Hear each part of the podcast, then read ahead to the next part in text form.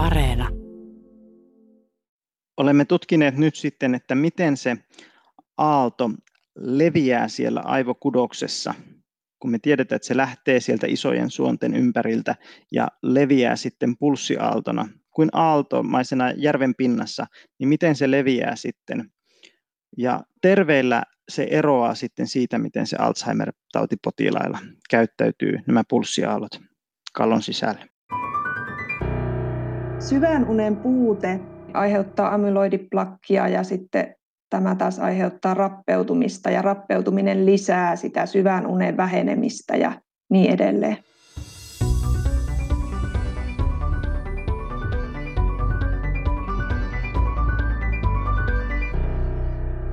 Tänään Tiedeykkösessä puhutaan aivojen puhdistusjärjestelmästä eli glymfaattisesta nestekierrosta.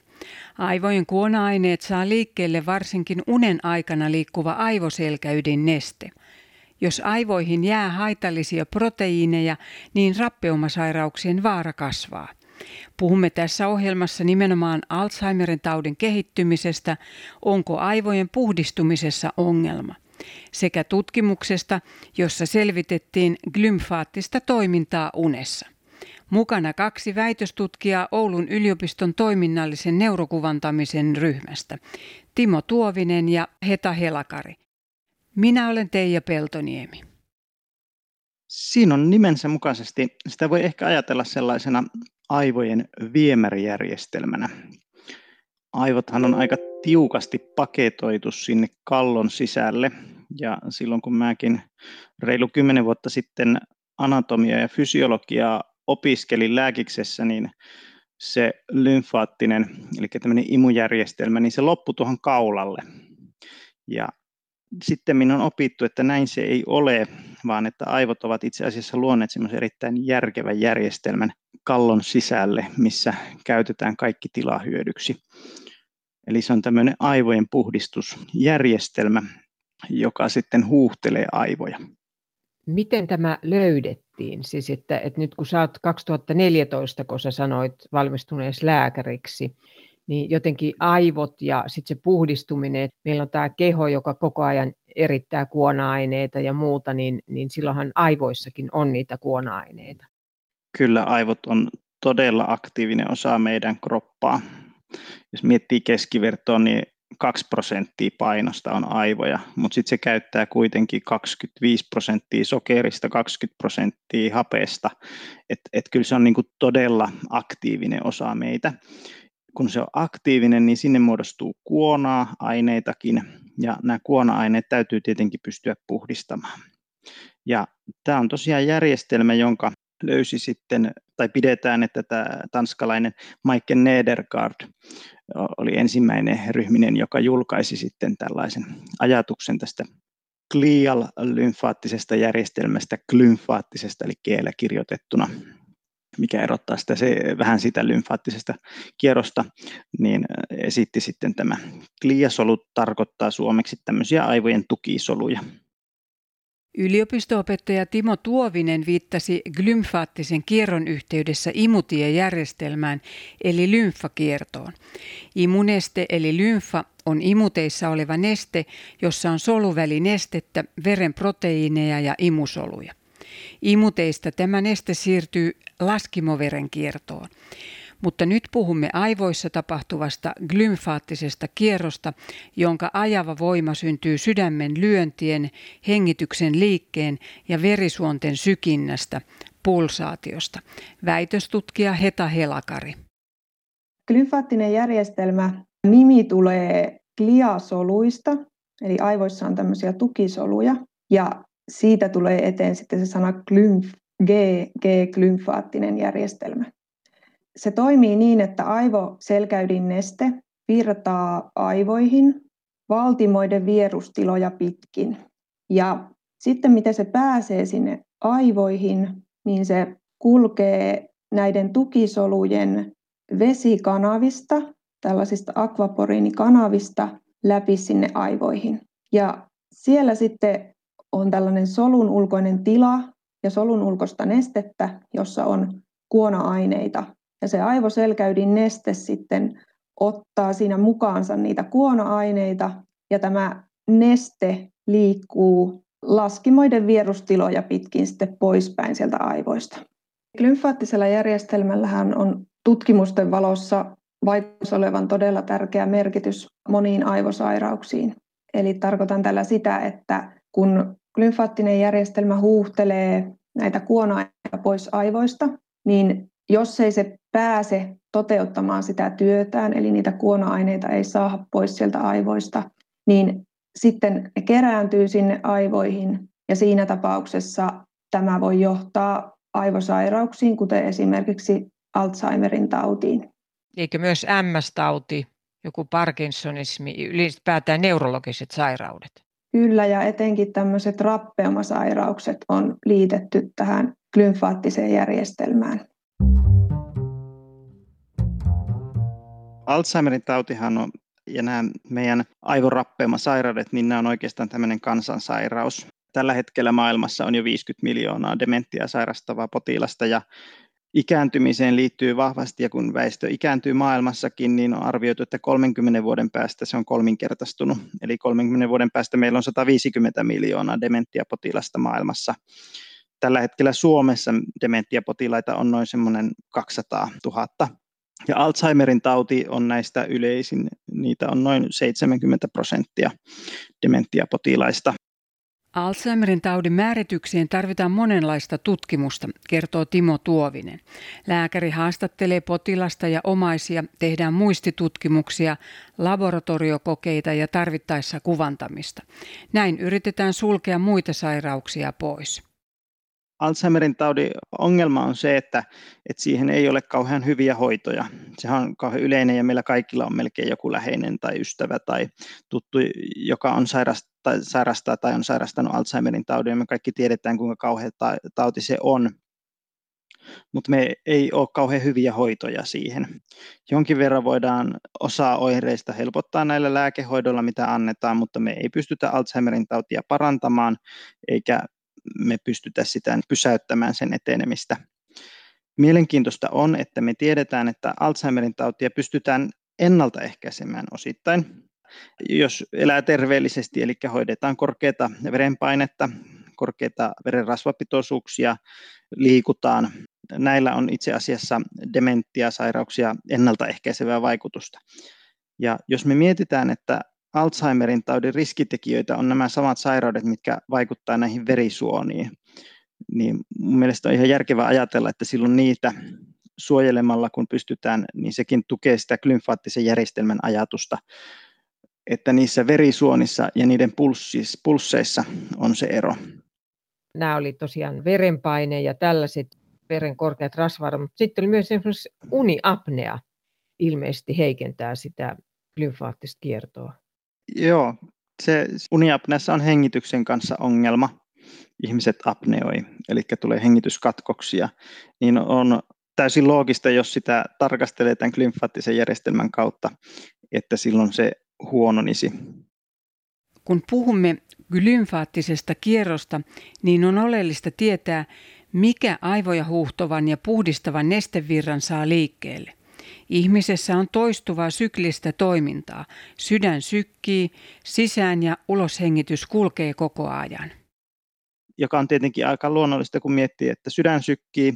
Sehän lyö noin kuusikymmentä kertaa minuutissa keskimäärin, mutta sen lisäksi me noin viisitoista kertaa minuutissa hengitetään sisään- ja uloshengitys, joka aiheuttaa myöskin tämmöisen suuren muutoksen meidän rintakehässä, joka vetää sitten, tekee paineaaltoa sitten myöskin sinne kallon sisälle. Ja sen lisäksi vielä näillä verisuonilla on semmoinen taipumus itsekin pulsoida. Puhutaan tämmöisestä hitaasta vasomotorinen, vaso viittaa suoneen ja motorinen niin kuin liikkeeseen. Niin siellä on myös lisäksi, että me on julkaistu kaksituhattakuusitoista paperi, missä me näytettiin, että miten kolmiulotteisesti ihmisen kallon sisällä tällaiset pulsaatioaallot liikkuvat. Timo Tuovinen jatkaa kohta siitä, kuinka terveiden ja Alzheimerin tautia sairastavien potilaiden verisuonten sykintä aivoissa on erilaista ja miten se saatiin selville. Heta Helakari puolestaan valottaa, miten terveet koehenkilöt pystyivät nukkumaan kovaa melua aikaan saavassa magneettikuvantamislaitteessa.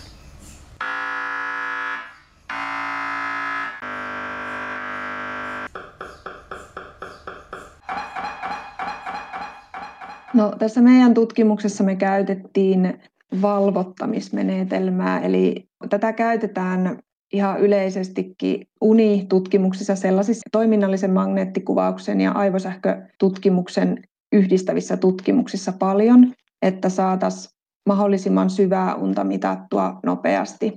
Eli kun henkilö menee sinne magneettiputkeen, niin se nukahtaisi nopeammin ja silloin siirtyisi sitten nopeammin sinne syvään uneen. Niin saataisiin niitä prosesseja sieltä mitattua. Ja sehän on ihan tajuton tosiaan, kun se on semmoinen tyky, tyky, tyky, tyky, tyky, se meidän kuvasarja. Joitakin muita kuvasarjojahan on, jotka on tosi semmoisia kauniita ja laulavia, että siellähän nyt ehkä helpomminkin ajattelisi, että nukahtaa, mutta henkilöillähän on siellä kuulosuojaukset. Koehenkilöillä aina ihan kunnon kuulosuojaukset, mutta kyllähän se ääni melko kova on. Ja joka tapauksessa porukka siellä nukkuu. Ne oli valvonut päivän ja yön ja sitten aamulla heidät kuvattiin. Ja nämä oli sitten tosiaan selkiytyksen vuoksi niin terveitä koehenkilöitä, kaikki vapaaehtoisia. Että tällä tavalla me nyt päätettiin toteuttaa tämä ja joka tapauksessa saatiin sellaista kevyttä unta, eli syvään uneen ei ihan ylletty vielä, mutta tutkimuksia kyllä vielä tässä jatketaan ja katsotaan sitä iltauntakin sitten. Väitöstutkija Heta Helakari jatkaa ohjelman toisella puoliskolla tutkimuksesta, jossa tarkasteltiin aivojen puhdistumista unessa. Aivojen viemärijärjestelmän yhteydessä on syytä tarkastella aivojen rakennetta, väitöstutkija Timo Tuovinen Oulun yliopistosta. Aivot. Eli ne, mitkä on tuolla kallon sisällä, että siellä on se pehmeä kudos ja sitten siellä on aivokalvo ja sitten sieltä lähtee niin kuin sinne selkäytimeen ne kanavat, niin miten sä jotenkin kuvaisit sen aivojen rakenteen ja mikä siellä on oleellista ja sitten taas kun meillä on huomio tässä glymfaattisessa kierrossa, joka puhdistaa aivoja. Joo, aivot oikeastaan voitaisiin laajentaa sitä ajattelemaan koko keskushermostoa, eli aivot ja sitten selkäydin, joka lähtee sitten sieltä kallosta.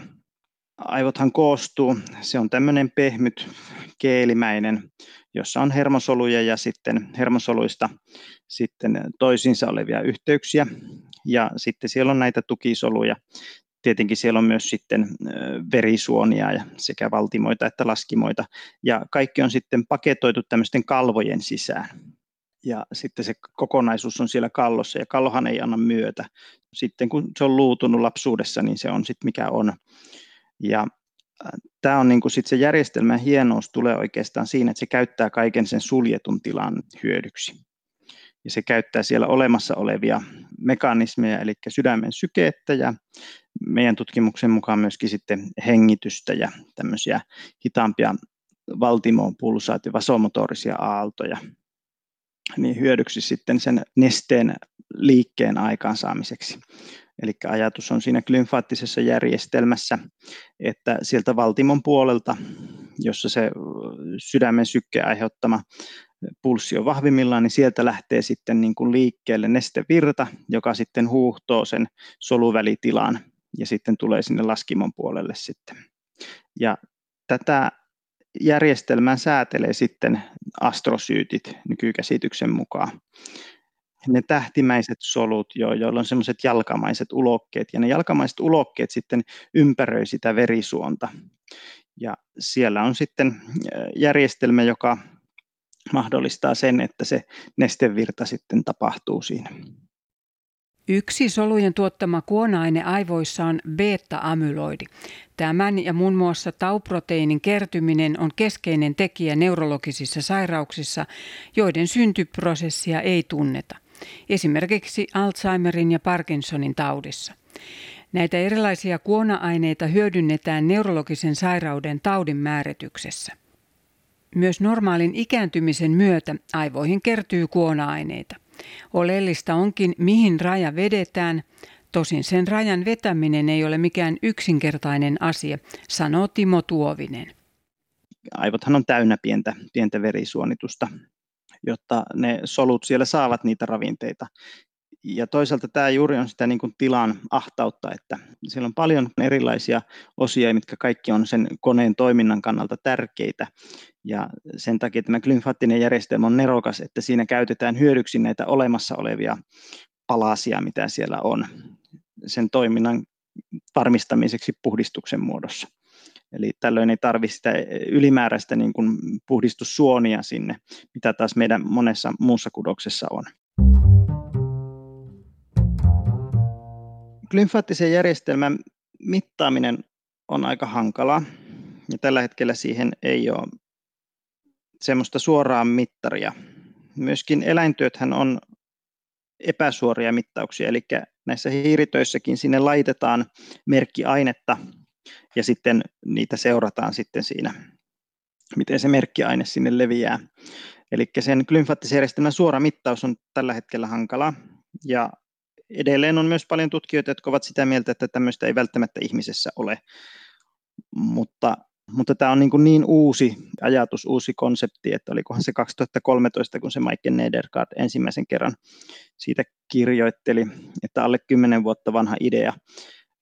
Tämmöisiä epäsuoria, missä on laitettu radiologisia merkkiaineita niin seurattu, niin sen tyyppisiä glymfaattisen järjestelmän tutkimuksia on, ja me mitataan sillä tavalla vähän epäsuorasti, että me mitataan sitten niitä asioita, mitkä ajaa sitä glymfaattista järjestelmää, mitkä on ne moottorit, mitkä saisi sen puhdistusjärjestelmän toimimaan, että me mitataan sitten taas niitä, ja me pystytään niitä mittaamaan tällä magneettikuvantamismenetelmällä, ihan tavallinen O Y Sin kliininen magneettikuvantamislaite, jossa on sitten saksalaisten kehittämä, puhutaan sekvenssistä, eli tämmöinen kuvausohjelma, jolla me pystytään sitten se toiminnallinen magneettikuvantaminen tekemään hirveän nopeasti, kaksikymmentä kertaa sekunnissa, ottamaan yksi kuva. Te olette sitten siellä Oulun yliopistossa, nimenomaan siinä Vesa Kiviniemen ryhmässä sinäkin olet sitten, Kyllä. eikö niin? Te olette tutkinut sitten lähemmin tätä Alzheimerin tautia, ihmisiä, jotka sitä sairastaa. Siinä oli kahdeksankymmentä Alzheimerin tautia sairastavaa ja sitten oli yhdeksänkymmentä kontrollia mukana, eli siis sellaista ihmistä, jolla ei ollut Alzheimerin tautia. Niin mitä te lähditte hakemaan? Jos miettii, että toiminnallinen magneettikuvantaminen, niin se on tuossa kahdeksankymmentä-yhdeksänkymmentäluvun tienoilla kehitetty, eli kuvataan magneetilla. Ja tämä toiminnallisuus tulee siitä, että japanilaiset tutkijat huomasivat, että kun aivot aktivoituvat, joku alue, sinne tulee toimintaa, niin silloin siellä tapahtuu verenkiertovaste. Eli se veren määrä sinne kasvaa ja sinne tulee niin kuin siitä muutos ja happi, kun sitä on siinä hemoglobiinissa ja kun sitä ei ole, niin se käyttäytyy magneetissa eri tavalla. Se näkyy siinä, kun kuvataan magneettilaitteella niin päätä, aivoja, niin siellä näkyy sitten siinä signaalissa muutos siinä kohtaa. Ja sitä yleensä kuvataan aika hitaasti, semmoinen kahden, kolmen sekunnin välein kuvataan koko aivot. Ja sitten kun niitä kuvataan putkeen monta kuvaa, vaikka kymmenen minuutin ajan, niin sitten siitä saa sitä signaalia, joka sitten ajassa muuttuu. Ja, ja onko ne... näillä potilailla sitten joku ohje, että niiden pitää jotenkin aktivoida, ajatella jotain, nähdä jotain, vai onko se nimenomaan se, että ihminen vaan on, makaa siellä magneettikuvassa ja ikään kuin ajattelee, mitä ajattelee? Erinomainen kysymys. On kahdenlaista toiminnallista magneettikuvantamista. On sellaista, missä potilaalle tai kuvattavalle annetaan jokin tehtävä, että katso tätä tai naputa oikeaa sormea. Ja sitten me nähdään, kun on kerrottu, että nyt minuutin ajan naputa sormea, minuutin ajan älä naputa sormea, niin sitten me nähdään siellä, että aivoalue, mikä ohjaa liikettä, niin se aktivoituu. Mutta sitten taas tämmöinen, mikä tuli vähän myöhemmin, oli sitten puhutaan lepotilan kuvantamisesta, ja me on tehty lepotilan kuvantamista, eli ihmiselle ei anneta mitään tehtävää, vaan saa vaan pötkötellä siellä putkessa ja ottaa kuunnella reina. sitä melua. Kuunnella sitä melua, ja ja pötkötellä siinä, ja sitten me nähdään, että tietyt alueet siellä aktivoituu, ja se on semmoista hermoverkkojen, niin kuin, että mitkä aivoalueet aktivoituu yhdessä, niin se on semmoista perinteistä aivotutkimusta, jota minäkin lähdin silloin tekemään, mutta sitten totesin, että, että tässä menetelmässä, jota koetin silloin saada toimimaan väitöskirjani alussa, että mä en saa sitä toimimaan Alzheimer ja enkä otsaohimolohkodementia potilailla. Että tämä toimi toisessa potilasaineistossa sellainen menetelmä, mutta en saanut sitä näissä. Ja sitten kun katsoin sitä kuvaa, niin ne jotenkin... Sano, mikä se lyhyesti oli nyt se, mitä te yrititte hakea silloin sun väitöstyön alussa? Me väitöskirjani alussa yritettiin hakea sitä, että miten ne aivoalueet aktivoituu eri aikaan. Ja miten se, niin kun me tiedetään, että, että siellä on esimerkiksi lepotilan hermoverkko, mikä on tuolla edessä ja takana muutamassa kohtaa aivoja. Semmoinen hyvin, silloin kun ei tee mitään, niin se aktivoituu siellä tietyt alueet aivoista. Että miten se niin kun ajassa muuttuu. Kun kuvataan kymmenen minuuttia yleensä, niin me saadaan yksi kuva, että tässä on tämmöinen hermoverkko. Mutta sitten me lähdettiin tutkimaan, että miten se hermoverkko niin kuin muuttuu ajassa sen kymmenen minuutin aikana lyhyemmissä pätkissä. Ja sitä me ei saatu oikein toimimaan. Ja sitten kun katsoi sitä kuvaa, katsoi sitä signaalia, niin näki, että se pulsoi näissä hitaissakin kuvantamisissa. Ja samanaikaisesti sitten yhteistyössä saksalaisten kanssa me saatiin tämmöinen toisenlainen kuvantamis ohjelmasekvenssistä puhutaan, mikä kuvaskin kaksikymmentä kertaa nopeammin. Ei kahden sekunnin välein, vaan kymmenen kertaa sekunnissa. Ja silloin kun me kuvataan näin nopeasti, kymmenen kertaa sekunnissa, niin me saadaan sieltä se yksittäinen sydämen lyönnin aiheuttama muutoskin siitä magneettikuvasta näkyviin. Me saadaan sieltä se hengitys näkyviin, me saadaan ne alueet, mitkä aktivoituu, eli mitkä toimii yhtä aikaa, mitkä alueet siellä, niin me saadaan nekin näkyviin, ja sen lisäksi me nähdään vielä niitä hitaita tämmöisiä aivojen omien suonten pulsaatioita, vasomotorisia aaltoja. Me saatiin ne kaikki sitten eroteltua siellä, kun riittävän nopeasti kuvataan. Aivojen glymfaattisen järjestelmän kuvaaminen on haastavaa. Jo kolmenkymmenen vuoden ajan on toiminnallisella magneettikuvauksella pystytty mittaamaan niin kutsuttua B O L D-signaalia, jossa näkyy eri aivoalueiden aktivaation tulos, siis hermosolujen kiihtyminen veren punasoluissa kulkevan hemoglobiinimolekyylin avulla. Onko tämä molekyyli luovuttanut happea vai ei joillekin aivoalueille? Oulun yliopiston tutkijat ovat huomanneet, että nopeasti kuvattuna tästä toiminnallisen magneettikuvauksen signaalista voidaan nähdä myös glymfaattista nestevirtaa ajavia voimia. Eli sydämen sykinnän, hengityksen paineaallon ja hitaiden verisuonten supisteluiden aikaansaamaa pulsaatiota. Tämä signaali syntyy veren ja veden liikkeen aiheuttamista magneettikentän muutoksista niin aivoverisuonissa kuin niiden ulkopuolellakin. Signaalin muutos näkyy ultranopeassa toiminnallisessa magneettikuvantamisessa. Timo Tuovinen tutki kollegoidensa kanssa, eroaako tämä signaali Alzheimerin tautia sairastavilla potilailla terveistä. Joo, juuri julkaistussa artikkelissa me näimme, että itse asiassa se sydämen sykkeen aiheuttama muutos, niin se, se kasvaa, sen niin kuin vaihtelevuus kasvaa. Eli se lyö tasaisemmin. Se vaihtelee se signaali tasaisemmin näillä kontrolleilla, eli näillä terveillä verrokeilla. Ja taas sitten Alzheimerin tautipotilailla, niin se signaali muuttuu, se pulssiaalto muuttuu sitten siinä eri tavalla. Tällä menetelmällä me ei vielä saatu kiinni sitä, että millä tavoin se muuttuu, mutta tällä hetkellä me tehdään juuri, ja meillä on arviossa artikkeli, tämmöinen kuin Salan Raina -niminen aivan huikea nuori tutkija meidän ryhmässä tekniikan puolelta on pystynyt sitten tekemään menetelmän, jossa kuvataan, että miten se pulssiaalto siellä etenee, miten se pulsaatio lähtee suonista, miten se käyttäytyy siellä aivokudoksen sisällä. Ja, ja siitä meillä on nyt sitten, me osoitetaan siinä artikkelissa, että ne eroavat Alzheimerin taudin. Eli ei pelkästään se, että minkälainen se aalto on, minkälaisen piikin se tekee, vaan se, että miten se sitten etenee se aaltona siellä aivon sisällä.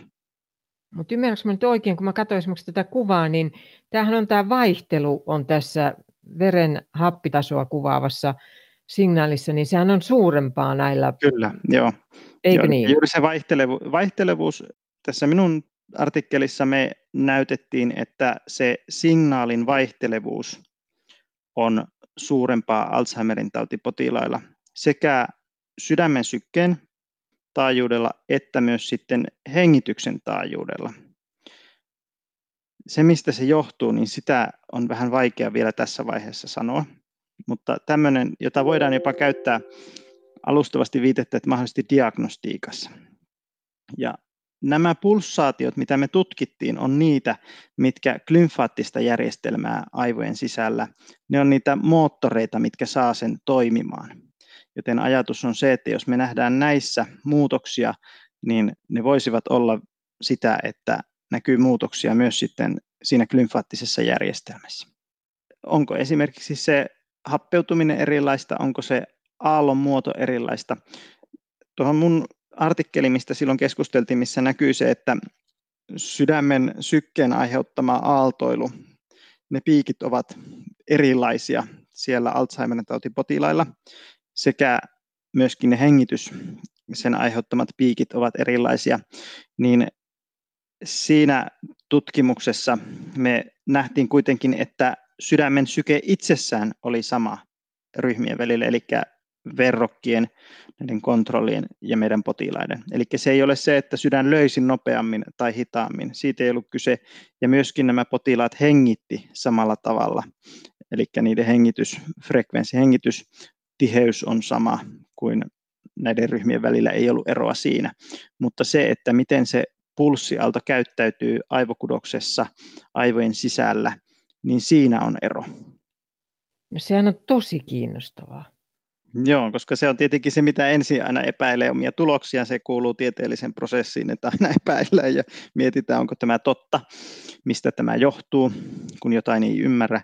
Ja tuo oli se, mitä me lähdettiin siinä sitten ensimmäisenä tarkastelemaan. Ja tämä juuri kuvaa sitten, kuinka vaikea se tutkimuksen tekeminen on, eli ensinnäkin se sekvenssin toimiminen on aika hankalaa. Se tuottaa todella paljon niin kuin tämmöistä dataa, että meillä on niin, kuin niin paljon sitä kertynyttä tietoa, että ne ei varmaan ne ei mahtuisi tähän mun läppärille se dataa, vaan meillä täytyy olla tämmöisiä niin kuin O Y S:issa järjestetty servereitä, tämmöisiä isoja tietokoneyksiköitä, joihin sitten se tieto mahtuu, kun sitä kuvataan niin tiheästi ja isoja kuvia. Sen lisäksi, että kuvataan sitä magneettia, niin samanaikaisesti me kuvataan sitten sitä aivosähkökäyrää, me kuvataan sitä sydämen sykettä, me kuvataan hengitystaajuutta semmoisella vyöllä, mikä laitetaan tuohon rintakehälle ja muuta, että, että kun halutaan ymmärtää sitä, mitä tapahtuu ja kun siihen voi vaikuttaa niin moni asia, niin sitten täytyy samanaikaisesti tallentaa paljon asioita. Mut millä tavalla sitten, kun ajattelee niitä Alzheimer-tautia sairastavia potilaita, niin siellähän on varmaan erilaisia taudin tiloja. Ja, ja kun ajattelee, että esimerkiksi verisuonten elastisuus heikkenee jo ikääntyessä ja sitten varmaan varsinkin siinä Alzheimerin taudissa, niin sitten se aivojen rakenne, se, niin kun se, kun se on semmoista pehmeää massaa ja sitten kun sinne alkaa kertyä sitä materiaalia, niin sehän on myös ymmärrettävää, että se aalto liikkuu siellä eri tavalla, mutta mitä niistä tiedetään sitten jotenkin tälleen fysiologisesti ja sitten sen aallon liikkumisen kannalta? Yllättävän vähän. Sitä on vaikea ollut mitata, mutta se me tiedetään, että sitä amyloidia, sitä köhnää, muodostuu myös niiden verisuonten ympärille. Sitä kertyy siinä ja me tiedetään, että se amyloidi, beta-amyloidi tässä tapauksessa, niin se juurikin jäykistää sitä suonta. Ja tällä hetkellä on vaikea sanoa, että varmaksi, että johtuuko se sitten kumpi on muna ja kana, että johtuuko se kertyminen sitten siitä, että sen suonen pulsaatio on erilaista, aaltoilu on erilaista, se glymfaattisen järjestelmän toiminta on erilaista, vai onko niin, että se glymfaattisen toiminnan järjestelmä taas menee huonoksi siitä syystä, että sinne kertyy sitten sitä amyloidia. Eli se on juuri tämä niin kuin haaste, että, että mikä tulee ja missä järjestyksessä. Ja se taas vaatisi sitten seurantatutkimuksia. Hän oli väitöstutkija ja yliopiston opettaja Timo Tuovinen Oulun yliopiston toiminnallisen neurokuvantamisen ryhmästä. Samassa ryhmässä työskentelee Heta Helakari. Hän tutkii väitöstyössään, miten uni vaikuttaa kuona-aineita aivoista huuhtelevaan glymfaattiseen kiertoon. Tehostuuko aivojen viemärijärjestelmä eri univaiheissa?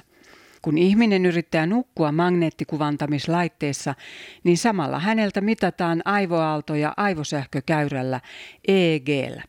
Hereillä ja aktiivisena ollessa esiintyy nopeita gamma- ja beta-aaltoja. Ja sitten kun mennään syvempään uneen tai ylipäänsä nukahdetaan ja rentoutuneessa tilassa alkaa esiintyä alfa-aaltoja ja sitten kun mennään torkkeeseen, niin siellä alkaa näkyä tällaisia alfa-aalloista vielä hitaampia aaltoja, eli theta-aaltoja. Siis se on, eikö se ole theta? Se... Theta, joo, theta-aaltoja. Ja, ja sitten syvässä unessa esiintyy eniten näitä delta-aaltoja, eli kaikkein niitä matalimpia aivoaaltoja. Miten te tutkitte tätä unta? Että teillä Oulun yliopistossa on semmoinen toiminnallisen magneettikuvauksen ryhmä. Otetaan ihan ensiksi, mitä se tarkoittaa se toiminnallinen magneettikuvaus? Toiminnallinen magneettikuvaus on nimensäkin mukaisesti aivojen toimintaa enemmän mittaavaa kuvantamista. Eli siinä saadaan ajallisesti tai yleensä otetaan viidestä kymmeneen minuutin kuvauksia ja koko siltä ajalta me saadaan sitten aivoista signaali ulos. Eli jokaisesta aivon kohdasta saadaan oma signaalinsa. Ja se toiminnallinen magneettikuvaus itsessään perustuu siihen, että sillä mitataan aivojen happipitoisuutta ja sen muutoksia ja osittain sitten myös veren, veren tilavuutta. Eli se signaali, mikä saadaan ulos, on tällainen happipitoisuudesta riippuva signaali.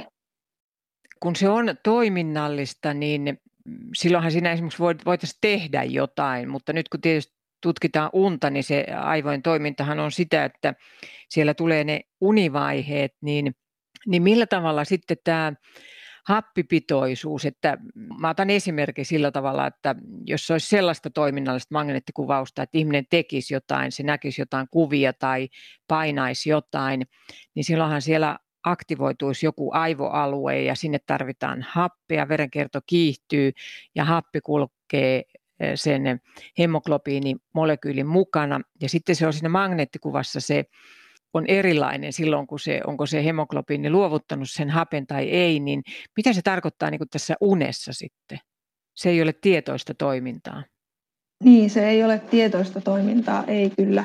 Eli unessahan me ajatellaan, että, että tos, tosiaan jos normaali, no, normaalisti kyse on juuri, juuri siitä, että siellä aivoissa tulee se sähköinen aktivaatio, sinne tarvitaan verta, mutta unessa vaikuttaisi siltä, että siellä ilmestyy jotain muuta aaltoilua sinne. Eli ei ole kyse pelkästään tällaisesta niin kutsutusta neuraalisesta toiminnasta, että yleensä tällaisissa tehtävätutkimuksissa se vaste, mikä saadaan, eli se, mikä aivoalue siellä aktivoituu selvästi siitä, mitä, mitä tehdään, just vaikka luetaan jotain tekstiä tai muuta, että siellä ne tietyt aivoalueet aktivoituu sen perusteella, niin unessa sitten näyttäisi, että sinne ilmestyy sellainen erittäin hidas, matalataajuinen aalto, joka sitten olisi jotain muuta alkuperää kuin tällaista neuraalista alkuperää.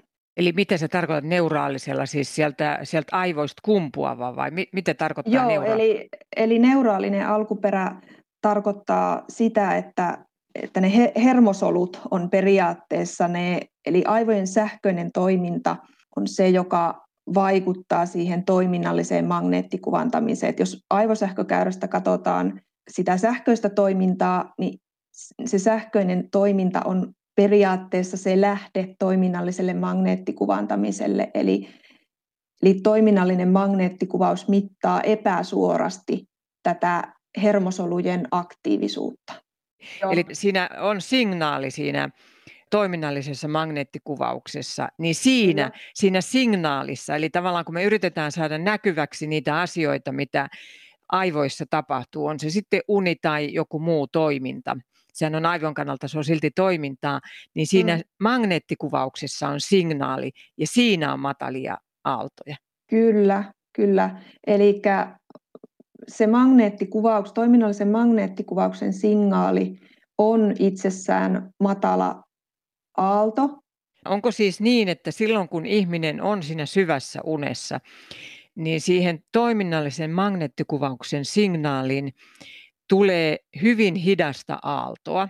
Eli siis, koska sehän on jonkunlainen aaltoilu, siinä on siis se signaali ja siinä tapahtuu ne fysikaaliset ilmiöt, niin se matala taajuuksinen, siis se hidas aalto on nimenomaan sitä vasomotorista, eli siis tavallaan tämän verenkierron, verisuonten aikaan saamaa sykintöä. Kyllä, eli ainakin yksi syy vaikuttaisi olevan se vasomotorinen aaltoilu, eli nimenomaan verenkierrosta johtuva semmoinen itsenäinen verisuoniin itsessään liittyvä, että verisuonissa on painetta ja ne supistuu ja laajenee ja ne on sitten tietyllä tavalla joustavia ja, ja siellä sitten tapahtuisi tätä tosi hidasta tapahtumaa. Ja tämä on vielä eri sitten tosiaan siitä, mitä se syke, minkälaisen aallon tai, tai minkälaisen sykinän se itse syke aiheuttaa. Että sehän on semmoinen nopea ja hengitys aiheuttaa sitten omanlaisensa, mutta tämä vasomotorinen aalto on semmoinen hidas itsenäinen aalto ja toki sitten näiden suhdetta ei vielä täysin edes ymmärretä, että miten ne vaikuttaa toisiinsa, kun kuitenkin verenkiertoelimistöstä on kyse, niin, niin siellä semmoista niiden yhteistyötä pitäisi vielä tutkia enemmän. Mutta tosiaan se on todettu, vasta on tullut sellainen hiiritutkimus, jossa katsottiin tätä vasomotorista aaltoa ja siinä todettiin, että silloin kun se kiihtyy se vasomotorinen aaltoilu, niin silloin myös glymfaattinen toiminta nopeutuu. Se on osoitettu nyt, että sillä voisi olla oleellinen merkitys sitten tällaisena ajavana voimana. Ja on myös ihmisillä tehty tutkimusta samantyyppisellä kuvantamisella kuin meillä on nopealla kuvantamisella, jossa on sitten katsottu tätä hidasta aaltoa ja ja sitten aivoselkäydinnesteen suhdetta ja sitten myös tätä aivosähkökäyrässä esiintyvää delta-aaltoa. Ja vaikuttaisi sitten siltä, että nämä olisi läheisesti kytköksissä toisiinsa. Mutta miten se sitten tehdään, koska jos se ottaa kuvan kymmenen kertaa sekunnissa ja ihminen on sinne tullut ja sitten se rupeaa nukkumaan, niin tuskinpä sitä nyt tuntia vedetään kymmenen kertaa sekunnissa, vaan missä sykleissä se tehdään sitten siinä? Jos ihminen on siellä vaikka kolme tuntia tai, tai edes pari tuntia siinä putkessa. Me yleensä käytetään, unikuvauksessa käytettiin kymmenen minuutin kuvasarjaa, kerrallaan kymmenen minuuttia aina siinä, että se on semmoista laskennallisesti vaikea vielä tässä vaiheessa toteuttaa, kun siitä tulee niin paljon sitä dataa. Eli sitä tie, tietomäärää on niin kuin ihan hirveä määrä, kun se on niin nopea se kuvantaminen. Niin ei, ei pystytä kuvaamaan tosiaan kerralla tyylin tuntia. Ne on ne kymmenen minuutin pätkät ollut sitten semmoisia sopivimpia kuvausaikoja. Meillähän nämä oli semmoisen vajaan tunnin siellä kuvauksessa nämä meidän tutkittavat. Eli Siis tarkoittaa, eli, että ne oli siellä putkessa vajaan putkessa, tunnin vai? Joo, kyllä. Eli esivalmisteluihin menee aina aika paljon aikaa. Eli siinä laitetaan E E G-myssy, aivosähkökäyrän mittaria ja sitten meillä on paljon kaikkia muitakin mittareita, mitä me käytetään yhdessä tämän toiminnallisen magneettikuvantamisen kanssa. Niin siinä menee, niin kuin, että se on semmoinen kahden, kolmen tunnin setti kuitenkin sen yhden ihmisen kohdalla sitten. Enemmän ehkä ongelmaksi nousi se, että se olo ei ole mikään maailman mukavin siellä magneetissa. Eli selällään pitää olla ja sitten sulla on semmoinen märkä, märkä rätti, semmoinen E E G-myssy päässä ja siellä pitäisi sitten nukkua, että siinä vähän sitten alkaa se myssy painamaan ja enemmän niin kuin tämmöistä ongelmaa sitten ilmeni, että se ääni ei ollut siinä se suurin syy. Eli se on kostea se myssy sen takia, että siinä on se johtavuus? Joo, kyllä. Eli tämä meidän myssy on semmoinen, se on kaksisataaviisikymmentäkuusi kanavaa siinä E E G:ssä, että siinä on tosi paljon niitä kanavia ihan tuota ympäri päätä. Sillä saadaan sitten mitattua tosi hyvin paikannettua sitten niitä signaaleja, että mistä mikäkin tulee. Ja sen takia käytetään sitten tosi tiheässä, tiheästi elektrodeja sisältävää E E G:tä. No tähän liittyen, niin mikä merkitys just näillä eri aivoalueilla on?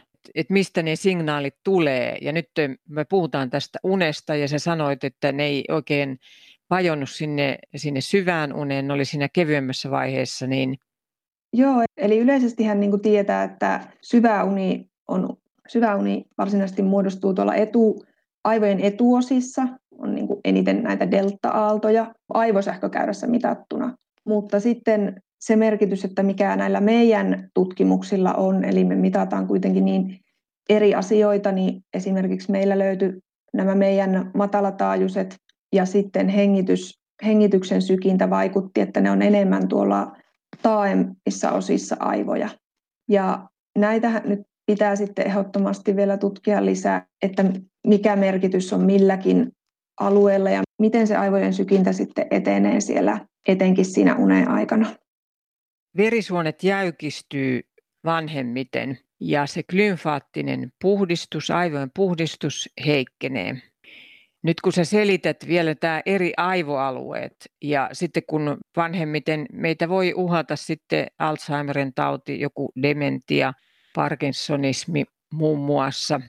Ja kun tosiaan nämä eri univaiheet on siellä eri aivoalueella, niin onko se niin sitten, että se materiaali, se aivoselkäydinneste, joka siellä sitten kulkee aivoissa ja huuhtoo niitä aivoja, niin se ei yllä joka paikkaan? Vai onko se virtaus ylipäätään heikompi? Että se on ikään kuin siellä kaikkialla vai se ei yllä joka paikkaan? Kumpaa se on enemmän? Enemmän se olisi sitä, että se virtaus heikkenisi ja häiriintys. Ainakin itse sanoisin kyllä niin. Aivoselkäydinnesteen virtauksen heikkenemiseen ja häiriintymiseen iän myötä vaikuttavat ainakin valtimopulssin heikentyminen ja muuttuminen, sanoo Heta Helakari. Unessa puolestaan soluvälitila kasvaa, mikä edistää aivoselkäydinnesteen virtausta ja edelleen aivojen puhdistusta. Syvän unen aaltoja pitäisi olla nimenomaan aivojen etuosissa. Nämä aivoalueet ovat tärkeitä. Niin, tuo on totta. Joo, etu, etuosa on. Ja sittenhän on todettu, että aivojen etuosissa tosiaan muodostuu se syvä uni. Ja sitten taas beta-amyloidia kertyy niille alueille, jossa, eli beta-amyloidi, joka on se Alzheimerin tautiin vaikuttava proteiini, niitä kertyy sitten näille syvään unen alueille todella paljon. Eli vaikuttaa siltä, että syvän unen puute, eli se kun se syvä uni vähenee radikaalisti, etenkin Alzheimerin taudissa on todettu, että se todella radikaalisti vähenee vielä niin kuin enemmän mitä, mitä normaalissa ikääntymisessä, niin se vaikuttaisi aivojen rappeutumiseen, mutta sitten taas se syvän unen väheneminen myös lisää amyloidi-beta-plakkia. Eli just eli, tätä proteiinia, eli, joka liittyy niin, Alzheimerin tautiin. Kyllä, eli tässähän tulee semmoinen kierre sitten. Kehä. Kyllä, just semmoinen kehä sitten, että tiedetäänkö muuten se, että Alzheimer-tautipotilaat, dementiapotilaat nukkuu huonosti? Onko se yleisesti tiedetty asia? Kyllä se tiedetään ja, ja esimerkiksi on myös sitä, että näillä Alzheimer-tautipotilailla on usein myös unihäiriöitä, muun muassa uniapneaa. Tämmöisiäkin on todettu, että, että se on todella läheisesti kytköksissä toisiinsa. Väitöstutkija Heta Helakari Oulun yliopiston toiminnallisen magneettikuvauksen ryhmästä, jota vetää professori Vesa Kiviniemi, niin mitä te havaitsitte nyt, kun te tutkitte tämmöisellä ultranopealla toiminnallisella magneettikuvauksella unta? Että teillä oli semmoisia terveitä koehenkilöitä, jotka oli valvonut edellisen yön ja tulivat nukkumaan sinne paukkeeseen. Me havaittiin sellainen, että nämä matalataajuiset aallot, eli vasomotoriset aallot, lisääntyi voimakkaasti jo kevyessä unessa. Ja oikeastaan koko aivojen alueella, kaikkein eniten tuolla aivojen takaosissa, mutta myös edempänä aivoissa. Ja sama tapahtui myös hengityspulsaatioille, eli hengityspulsaatiotkin kasvoi voimakkaasti aivojen etenkin takana, mutta myös voi sanoa, että aika, aika lailla siellä ympäri aivoja. Sitten nämä sykepulsaatiot kasvoivat vähän vähemmän, mutta niissä sitten vaikutti, että siellä oli jotain hyvin omanlaista tapahtumaa, mitä sitten ilmeni tuolla kammioiden seuduilla. Eli vaikuttaa siltä, että hitaat aallot ja hengitysaallot voimistuu voimakkaasti unessa, mutta sykeaallot käyttäytyy erittäin spesifisti sitten. Tätä pitää tarkemmin vielä katsoa, että mikä se näiden, näiden suhde sitten oikein on. Näyttäisi siltä esimerkiksi meidänkin tutkimusten valossa, että jo vähän kevyemmässäkin unessa alkaisi tapahtua näitä muutoksia, eli etenkin nämä hengitys- ja sykemuutokset alkaisi tapahtua jo aikaisemmin kuin vaan siellä syvässä unessa. Uskoisin, että tähän voisi muun muassa juuri meditaatiollahan ainakin voidaan lisätä syvän unen määrää, mikä on sinänsä mielenkiintoista sitten. En siitä ala mitään sanomaan vielä tässä vaiheessa, että voiko sillä hetkellä, kun olet meditoimassa, niin voitko vaikuttaa siihen, että sun aivot puhistuisi nopeammin. Mutta tämäkin on mielenkiintoinen asia, mitä tutkia. Mun mielestä on täysin loogista, että se hengittäminen vaikuttaa aivojen ihan toimintaankin, ihan siihen fysiologiaan. Tämä mindfulnesshan myös pohjautuu pitkälti näihin hengitysharjoituksiin. Ja mindfulnessin yhteydessä taas tiedetään, että se rauhoittaisi aivojen toimintaa. Niin mun mielestä on täysin ymmärrettävää, että siinä voi olla tämmöinen, ihan tämmöinen perustavanlaatuinen niin kuin fysiologinen muutos, mitä sitten tapahtuisi.